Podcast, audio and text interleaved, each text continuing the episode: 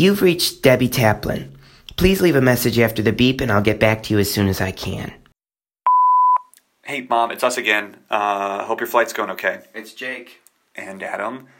Uh, in case you didn't hear our first message because you like can't figure out your Razor's voicemail system, here's what's going on. Okay, so, so our adopted grandfather, Grandpa Ernie, is missing. She knows that. She knows who Grandpa Ernie is. It's called context, Adam. Or is that not one of your liberal arts? As I was saying, I was doing a good job tracking down Grandpa Ernie, but you just had to call Adam and get him involved. So he shows up and slows down my investigation. That's one hundred percent not what it is. Then the next thing we know, there's these F B I guys at the door saying all this stuff about how Grandpa Ernie is a criminal and, and, and asking about these tapes that he had. Right, and so we, we searched through the house and found a bunch of old radio tapes and a player from the nineteen fifties. We think these tapes might have something to do with why Grandpa Ernie disappeared, so we have to make a copy of them before the F B I comes back tomorrow with a warrant and takes them. I thought the safest way to do that would be to play them all while leaving you a voicemail, in case the F B I like takes our phones and laptops and stuff. Or if they wipe our memory like the aliens did in Sister Act four, Nuns from Neptune. So it turns out that these tapes are broadcasts of like this old nineteen fifties like propaganda show called The Sound of Liberty. And it's crazy. Turns out Grandpa Ernie was the sound booth boy on the show. And guess who was the host? Guess. She can't guess, Jake. It's a voicemail. I know. But she might not know that. It was our real grandpa, your real dad, Jack Taplin. So did you get all that, Mom? Because we, we we can't keep recapping for you on every message. We have to finish playing all these tapes before the F B I comes back. So if you get confused, just listen to this message again, okay? Hit it, Jake.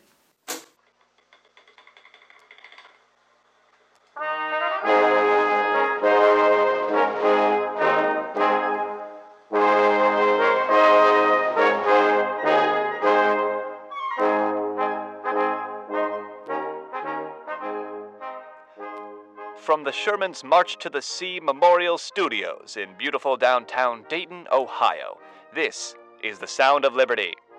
I'm Jack Taplin. My co-host Vic Thorpe is out this week. He's trapped on a speeding bus. On this episode, we'll introduce you to the uniquely American concept of recreation. We know it's a foreign idea to all of you commies who think that fun is scraping rust off an old stove. But that's just because the Soviet government has planted that idea in your heads, on account of the overabundance of old stoves. In America, on the other hand, it's all fun, fun, fun, all the time, time, time. So we've got a spectacular showcase of American pastimes coming up for you. My good friend Chip Brantley will be stopping by to give us some sports highlights. And as a special treat, my lovely wife Tilly will present some of her picks on good books to read. She'll speak directly to all the housewives out there, I assume at a pitch that only women can hear. But first, a word from our sponsor. Have you or a loved one been injured in an automobile accident? Are you too scared to drive, so you just stay home and tell people you're dying? Now, thanks to the engineers at Vanderbeek Innovations, those fears are a thing of the past. The brand new Xanderplecker Sturnhaden, or steering wheel gun, offers you the reassurance of death on impact. This device easily attaches to the steering wheel of your car, and its barrel adjusts to the height of the driver. Once your car hits another, the advanced technology of the Sturnhaden projects a bullet straight from the barrel into the driver's forehead at a phenomenal five hundred twenty-eight miles per hour. Kablammy! Never again will you need to fuss with post-accident medical expenses, confusing insurance forms, or little kids drawing on your face with permanent markers while you are in a coma. This device guarantees a quick end, but don't take our word for it. When my husband was horribly maimed in a nine-car pileup, I spent months watching him suffer in the hospital. I couldn't sleep. I couldn't eat. I couldn't go number two. I clung to the hope that he might survive, and I was right.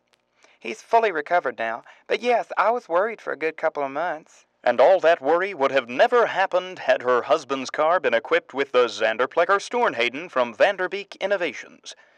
Here's the project's head engineer, Christoffel Slugelkart. Yeah, it's just a gun glued to a rubber tube. Well, there you have it, straight from the mouth of a Dutchman, so you know it must be true. The Xanderplecker Sturnhaden. Life comes at you fast, your death should too.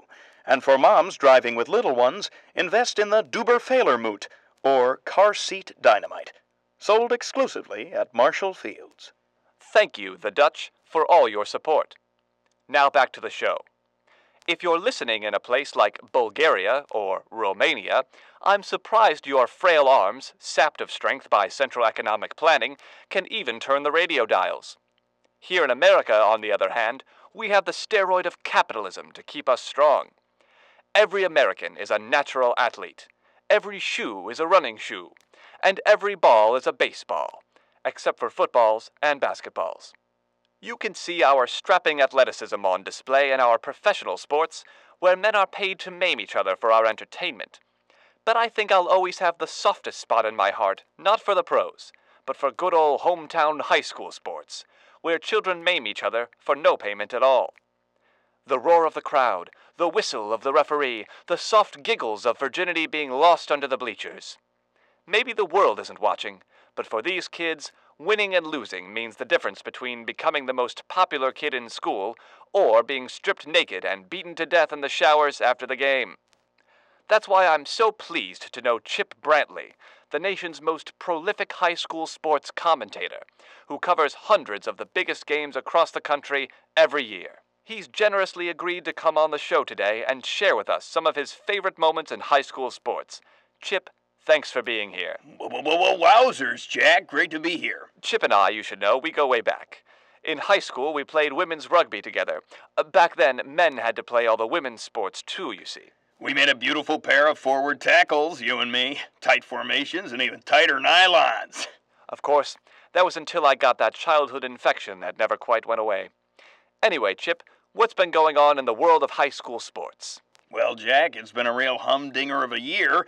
Erwin Cleese set the record for fastest Catholic in the world, and for the third time in a row, the Nebraska state basketball title went to the Eisenhowerville Baby Eisenhowers. Plus, there were the highly controversial congressional hearings about head injuries in high school football, where the anti-helmet side made a strong case that forcing kids to wear helmets would taint the purity of the game, and the pro-helmet side just sort of moaned and drooled and fell asleep.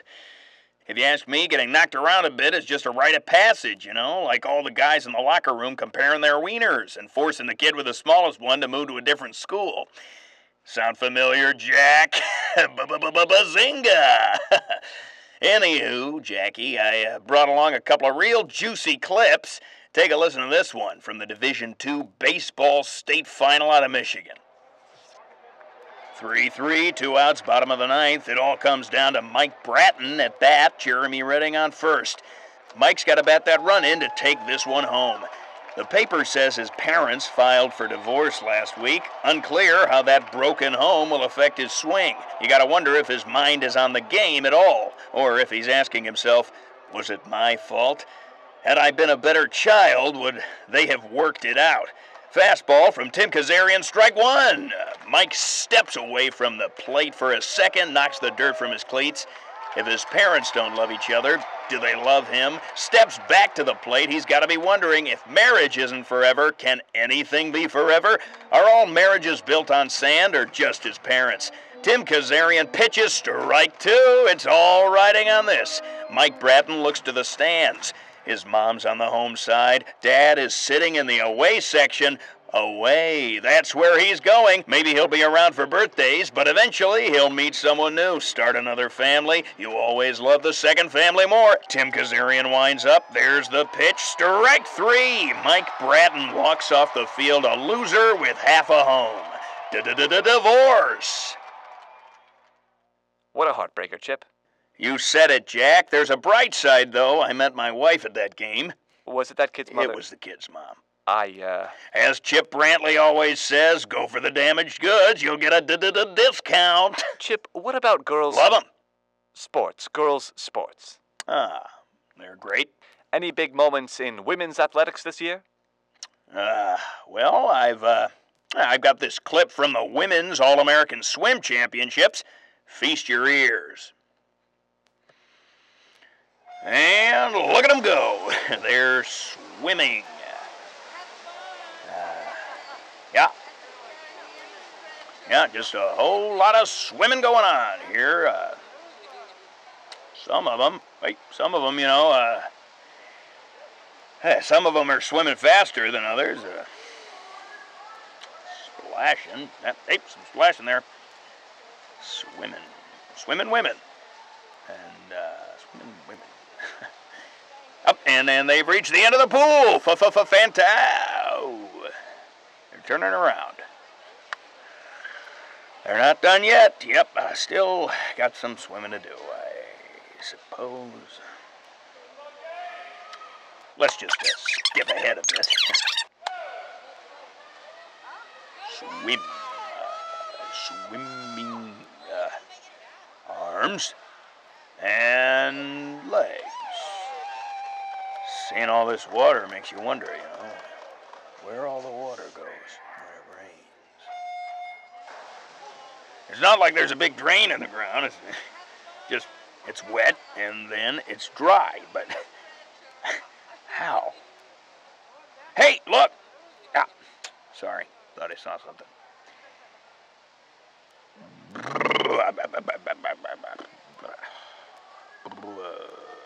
Come on, girls! We get the point!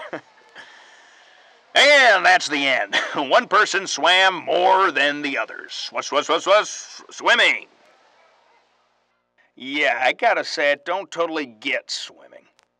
When I was a kid, swimming was a thing you did to not drown, or to get across the lake to the girls' camp so you could steal their bras and try them on, just to see, just a little fun for the boys. Good, good, good, good, good times. But I gotta say, Jack, one of the most spectacular parts of high school athletics has gotta be the coaches. You got some real characters out there. I'll say, Chip. Do you remember Coach Wajowski? Sure do. Best women's rugby coach that Big Molly's Academy for Boys ever saw. He passed away in forty-nine, sad to say. What a shame. He was a great man. Well, he died doing what he loved, driving on the wrong side of the road. Rest in peace, Coach W. There'll never be another quite like him, but there are still some colorful characters out there. Probably the biggest personality I've ever seen is Humphrey Boggs, who coaches football at the Preston Brooks High School in Sumter, South Carolina. I've got a little clip to play from the state quarterfinal earlier this year. Time out on the field, Coach Humphrey Boggs is approaching the referee. He does not seem pleased with that last call. He's gesticulating wildly. Oh, what's this? Boggs has retrieved a canister of gasoline. He's uh, he's pouring the gasoline on himself. He's still shouting at the referee. Coach Boggs is lighting a match. He seems to be threatening the referee to retract that ten-yard penalty, or he'll light himself on fire. He's waving the match around and shouting. I, I believe he's saying, "Do you want to be a murderer? Do you want to be a murderer?" Oh, and it's just about time for us to take a commercial break. This broadcast is brought to you by Tall Indian Cigarettes. Tall Indian Cigarettes. He's so tall, you just gotta buy cigarettes from him. So, how did it turn out? Well, let's just say I met my second wife at that game. Did the coach set himself on fire? The coach set himself on fire, and then I married his wife. Well, Chip, real pleasure to have you on the show today. Do you mind if I sort of hang out here for a little while? Sort of not keen to go home to the wife right now. You say one thing about the fire going out of your marriage and the, the, the, the, the doghouse. Sure thing, Chip. Your cot is all made up for you. Now, Chip's always had a little trouble with his marriage, and who hasn't? Me. My wife is the secret to my success. As the saying goes, behind every hard-working American man, there's a quiet American housewife sweeping up the cigar ash. For this next segment, I'd like to bring out the love of my life, Missus Jack Taplin, my wife Tilly. Hello, dear. Oh, hello, sweetheart. I'm so sorry. I'm almost done with that Reuben sandwich you wanted. The corned beef should be sufficiently corn by now. No, darling, remember, you, you're, you're doing a segment for the show. Oh, golly. I'm so scatterbrained, what with the amphetamines. I'd like a moment with those poor housewives stuck behind the iron curtain. Has anyone ever thought of dusting that old thing? Today, we'll be taking a look at what sort of literature behooves the proper American housewife. Ooh, reading. Yum, yum, yum. First, the latest edition of The Joy of Cooking has made an art form of home dining. With over thirty-five variations on the traditional meatloaf, you'll see smiles on your youngsters, mild approval from your spouses, and a stranger when you look in the mirror. Who's there? Who's there? I see you, all covered in blood, you silly cat. Next is Regina Polowska's Clean House, Happy House. Despite the author's Polish origin, this is a quintessential tool for the American housewife. Inside, you'll find tips on steaming drapes, trimming hedges, and removing set-in bloodstains. The book's quite heavy, with sharp corners, and sometimes when the baby won't stop crying, I just take the book and pick it up and set it down, pick it up and set it down, pick it up and set it down. Finally, for a guilty pleasure, I always turn to the collected works of Friedrich Nietzsche. A pleasant before-bedtime reader, this book is filled with practical advice and spiritual nourishment. When I'm washing dishes or sifting flour, I often think to myself, when you look into the abyss, the abyss looks into you. Stop looking at me in my negligee, you silly abyss. Well, this has been A Word with Missus Taplin. I'm Tilly Taplin, and remember, the Statue of Liberty is a woman, so don't complain.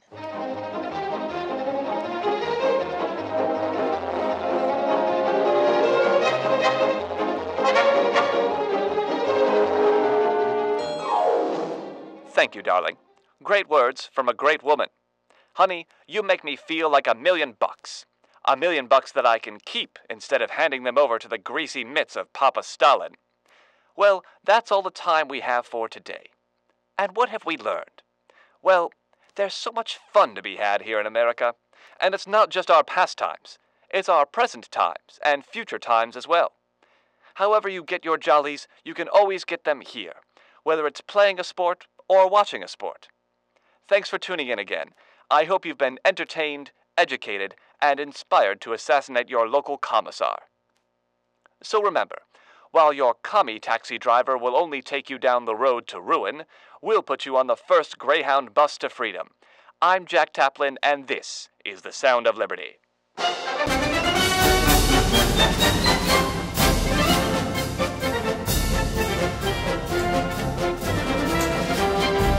So, okay, so Grandpa Ernie knew both of our grandparents, right? And, like, pretty well, it seems. So, okay, so here's a question. Why didn't he ever tell us about them? There must be a reason why he kept this secret. Grandpa Ernie didn't like to lie. As soon as I asked him, he admitted that the Easter Bunny was a real woman. I know that. I was at her funeral, too. Okay, whatever stopped him from telling us about this, it, it must have been big. That's why we gotta figure it out before the F B I takes these tapes back. Let's get the next episode loaded up. Okay, uh, call you back in a sec, Mom. Love you.